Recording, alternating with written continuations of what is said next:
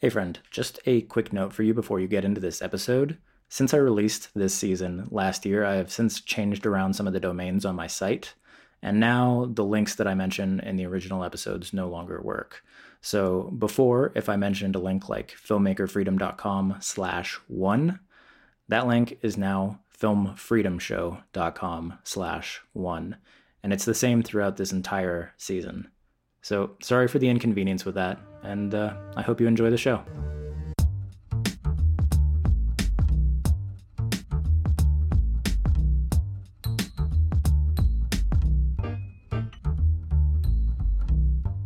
Hey, friend. Welcome back to the Filmmaker Freedom Podcast. Now, in the last three episodes, we've covered the three major ways that filmmakers can earn a living in the modern world.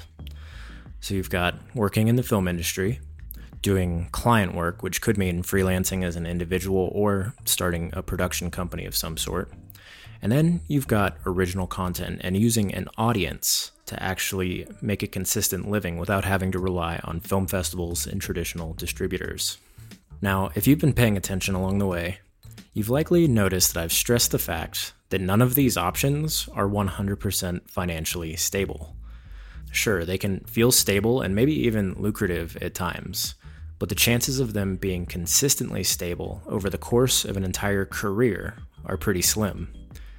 And that's why it's important to start thinking about how to protect yourself from financial uncertainty because at some point, your income will take a hit for some reason or another. And the only question is will you be ready?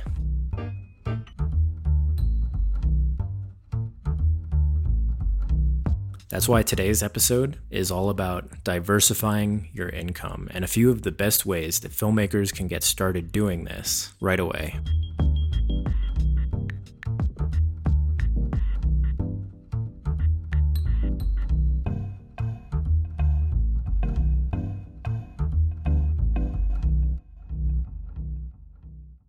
However, before we can dive into the meat of today's episode, I want to tell you a little bit about Musicvine, the cool company sponsoring this first season of the Filmmaker Freedom podcast.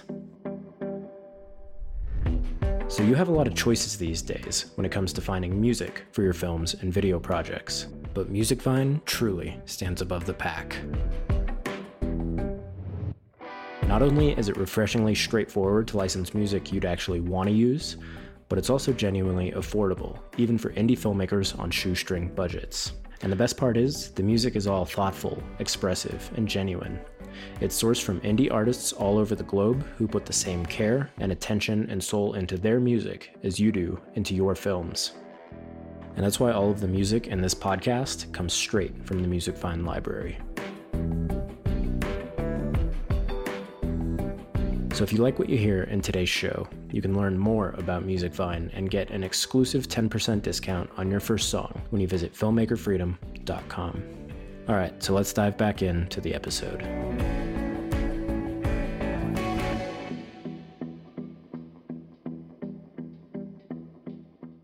Things have changed.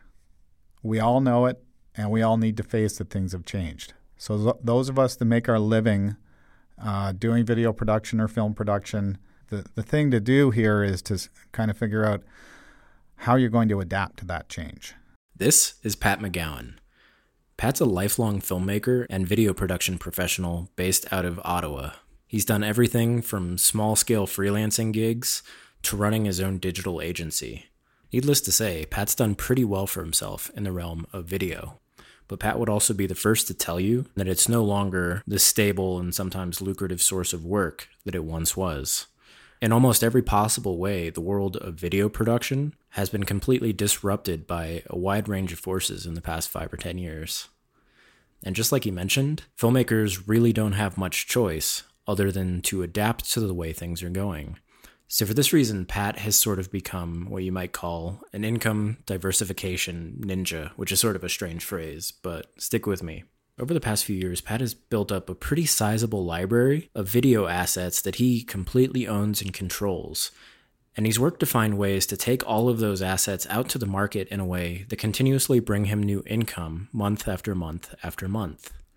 And the cool part of this is that Pat has actually built a platform that can help all filmmakers do this way more quickly and easily than he ever could. And we're going to talk a little bit more about that later.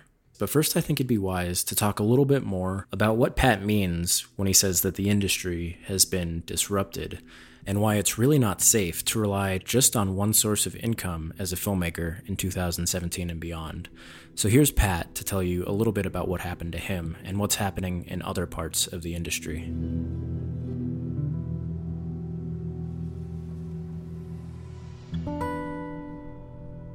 Well, here in Canada, for example, I think we've been heavily disrupted in the television production space um, because in, Indigenous content, Canadian content, is not being produced at the same rate that it once was. Why? Well, because networks, everyone's cutting the cord. So people are cutting the cord and they're not paying the cable fees anymore. So network doesn't get their, uh, you know, their due when it comes to being able to produce uh, enough revenue to be able to produce new content. So it's really changed up here.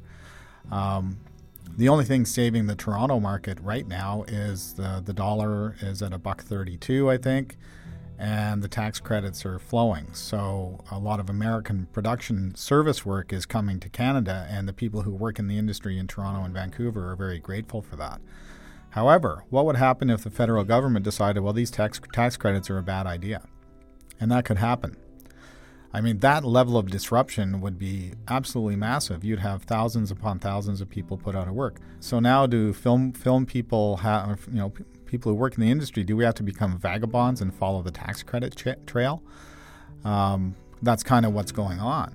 Now, beyond this systematic level uncertainty, where it's where it's sort of hard to tell where the industry is headed in the future, people who are already established and making their livings this way are finding that work is coming both less often and it's paying less despite the fact that demand for video is going up.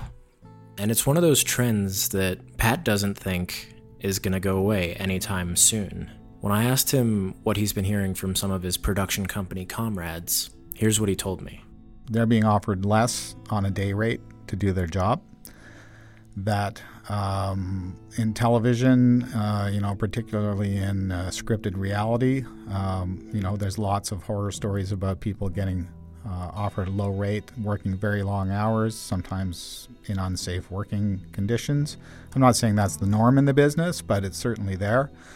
In uh, in film, uh, I think people are working more for less than they probably have, maybe ever in the business right now, and uh, and it's not a problem because there's someone lined up behind you to do your job. So so that has been a, a pretty profound shift and a dynamic shift, and and I think it's a permanent shift. I don't think it's we're going to go back.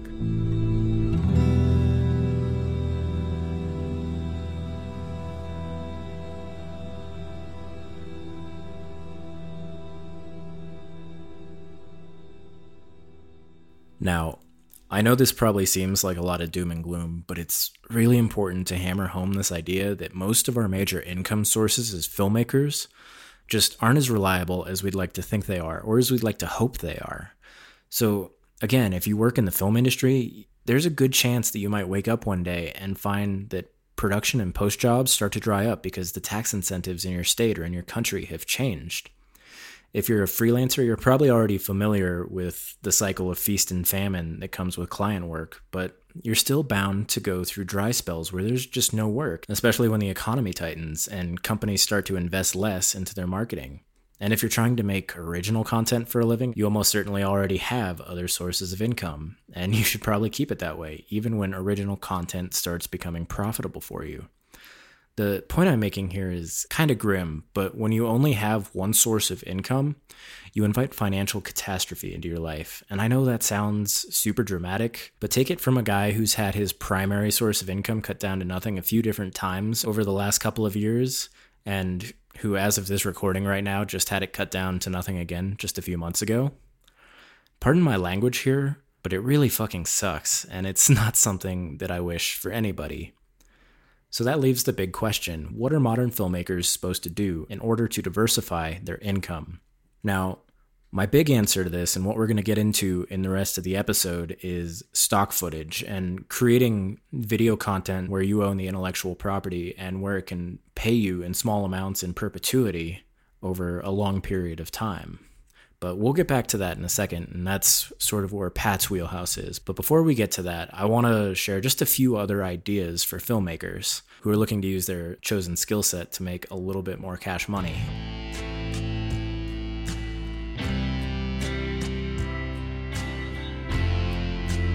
So, one of the best ways outside of stock footage to create a little bit of extra income is by renting out your equipment to other filmmakers in your area.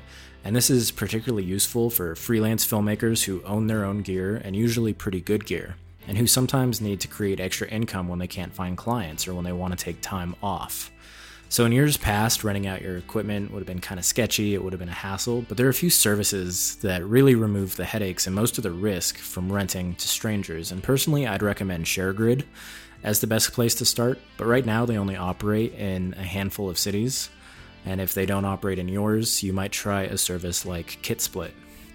And as for what gear to invest in, a good rule of thumb is that things like camera bodies typically have a limited lifespan because of how quickly technology progresses, but lenses, support equipment, lights, microphones, things like that become technologically obsolete way slower. So if you're going to invest in gear with the intention of renting it out, think long term and invest in equipment that won't be obsolete in maybe 18 months. So, one other cool way to make some extra income is to make useful stuff for other filmmakers. There are plenty of stock assets that you can create if you have the time and expertise to do so. For instance, you can make LUTs or lookup tables for digital coloration of media files. You can make light leaks and film grain packs. You can make After Effects templates or any kind of template. Hell, if you can code, you can build an app that solves a common problem that filmmakers face. Or if you have a valuable skill that you want to teach, you can create a course or an ebook or even a membership community or something like that. Basically, there's so many possibilities for ways that you could create additional income with the skills that you already have. So just be creative here, learn what the market wants, and then try to make something useful that fills that void. I won't go into any more detail about starting a side hustle here because that would take like an entire course or a podcast season of its own but it's something that I can't urge you enough to start looking into and experimenting with. And if you're curious about where to get started with this stuff, I've included a few really helpful links and resources in the show notes for this episode, which you can find at filmmakerfreedom.com slash seven.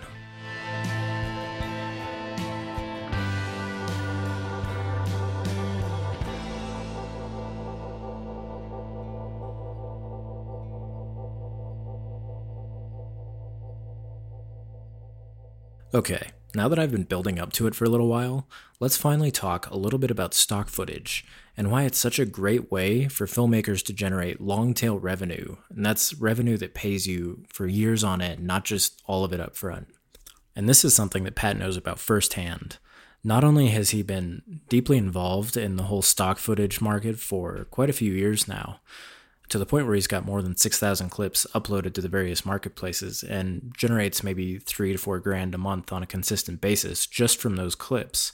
And he's also the founder of a cool new platform called Blackbox that helps filmmakers get into the stock footage business with about as little hassle as is possible. And it's even got some other cool stuff that I'll tell you about, but we'll leave that for the end of the podcast.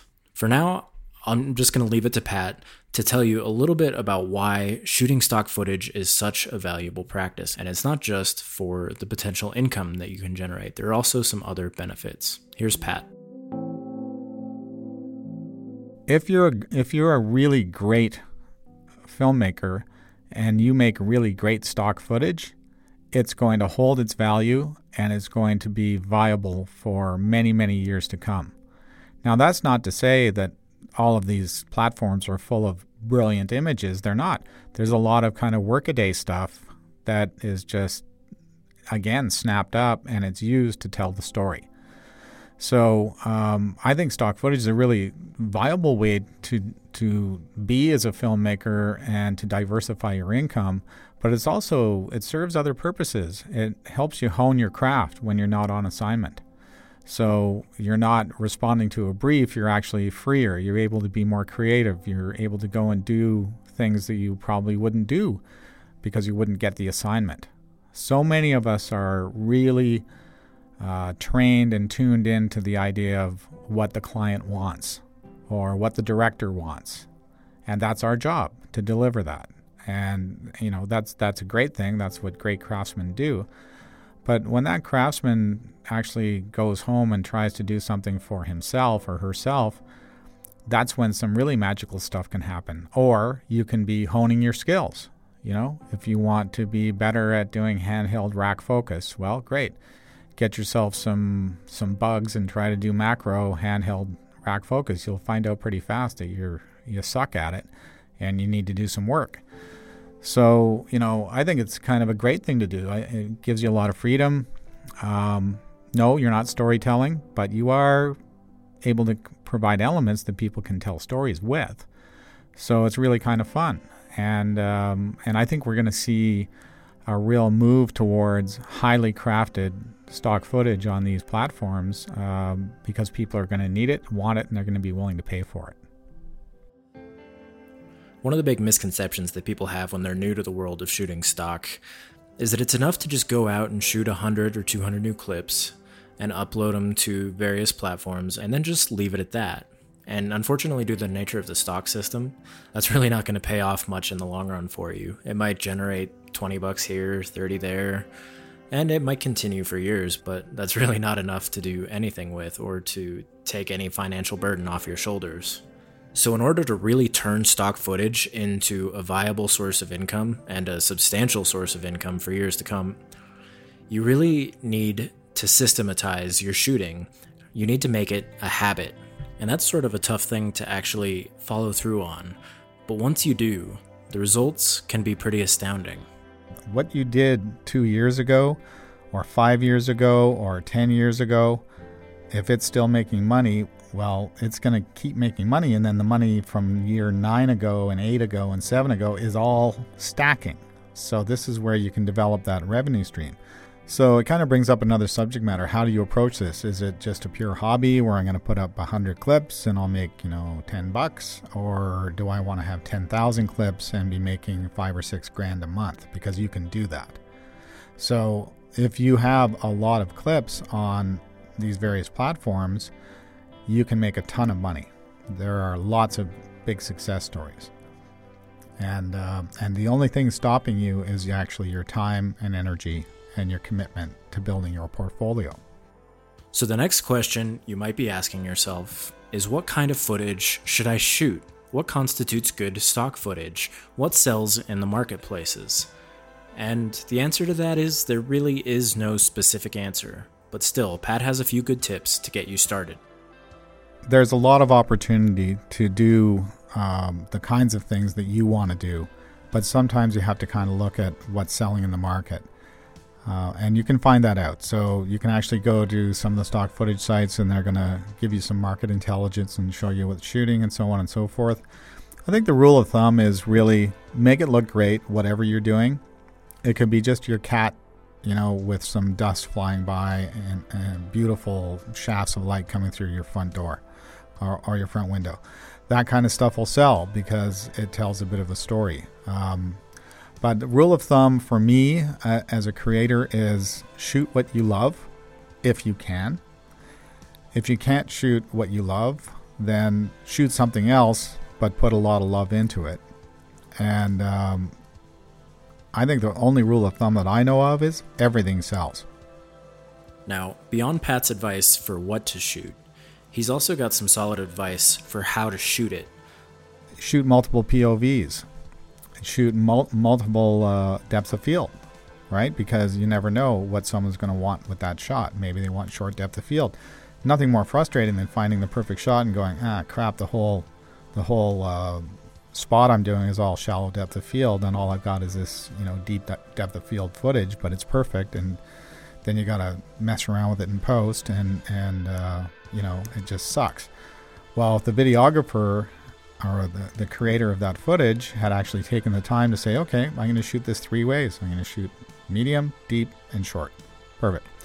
and I'm gonna, you know, I'm gonna do a move, or I'm gonna do a rack focus, or I'm gonna do something. So that's where the craft comes in to say, okay, it doesn't matter what subject you're shooting, shoot it a bunch of different POVs and a bunch of different shooting styles, and um, you know, and and you'll be amazed because um, people will respond to that. And now for the last piece of this giant puzzle and that's how do you handle the business of stock footage? How do you actually get your content out to all of these platforms in a way that won't make you want to just pull all your hair out and curl up in the fetal position and cry? Because frankly, each platform has its own standards and tagging processes and approval processes and, and different rates, and it's it's all just kind of crazy. And that, my friend, is where Pat's new platform, Blackbox, comes into play. Essentially, the platform handles all of the annoying business stuff, so you can focus on what you love, and that is creating great footage. And I talked to Pat a little bit about the specific problems that he's trying to solve with Blackbox, and here's what he told me. So you can upload a clip once to Blackbox, and we will deliver it to all of the platforms, and we deal with absolutely everything. So when the money comes back into Blackbox, we give you um, your money less our 15% commission. So that's pain point one. We think it's a fair fee uh, for the work. Um, and then the other pain point, though, is what if you were collaborating with somebody? How would you actually do that? Well, one person has to handle the money traditionally. And what happens if the relationship goes sour or that person becomes dishonest or, you know, something bad happens? So you know, really, uh, that's a pain point. And what if you had multiple collaborators? I mean, if you're doing a bigger production, not just stock footage, if you're doing, you know, a web series and you had 15 people involved, how do you handle the deferrals and how do you handle the payments and how do you handle the revenue sharing? So we automated that piece. So now, uh, for example, Rob, let's just say you're a, a shooter and you hate to edit, and I'm an editor and I hate to shoot we can we can come together on Blackbox and we can co-own the content that we make. So when the money comes, you get your share and I get my share. It's that simple. We don't have to worry about whether or not we even work together again. We work together on that initial project. We created the content, we co-own it, and now we move on back to our our free agent gig reality, uh, or we decide we want to work with other people and there's no barriers to that. So Blackbox really solves those two problems of how do I get to global market, uh, how do I you know get to these platforms, and how do I get my stuff there, and then the other thing is is how do I actually divide the revenue when it comes back in. Now, if you're working alone, you don't have to worry about that; it's all yours. But I do a lot of collaborations, so I've got I've got probably uh, in my library 50 or 60 collaborators that get a piece every time that content sells. So it's a really, really elegant solution, and we're, we're, we're really proud of what we've done, actually. We feel that what we have done is created a tool or a platform and a community where people can actually have it be a lot easier to just do what they love to do, do their piece, and then have it taken care of by an automated system. Now, the cool part of this is that this is really just the tip of the iceberg.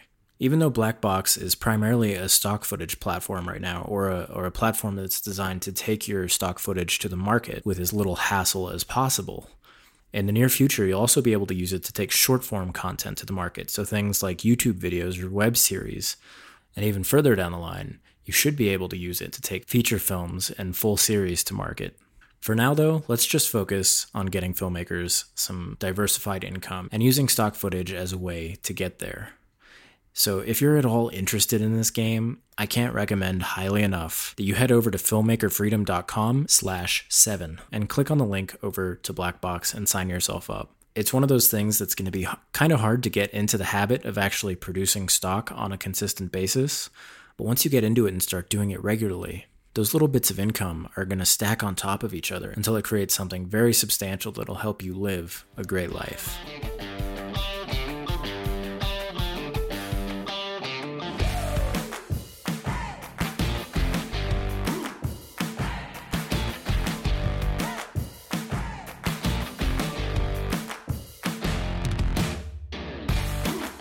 So that's it for today's episode of the Filmmaker Freedom Podcast.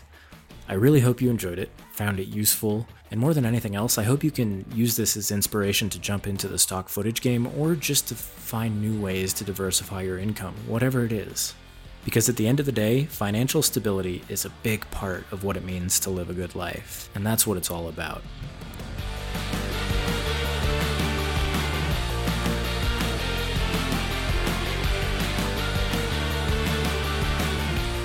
So, over the past few weeks, I have had an absolute blast digging through Music MusicVine's library for tracks for this podcast. As a complete music nerd myself, I've been really surprised and delighted by some of the stuff I found on there, especially some of the more experimental, out there, and expressive stuff. And obviously, I can't use it all for this podcast because it, it doesn't really fit with the theme and the style that I'm going for. But I'm confident that you can find something that really expresses what you're trying to accomplish with your next film. So head over to filmmakerfreedom.com and click on the link over to MusicVine, and you'll get 10% off any song you choose. Hope you enjoy it. Peace.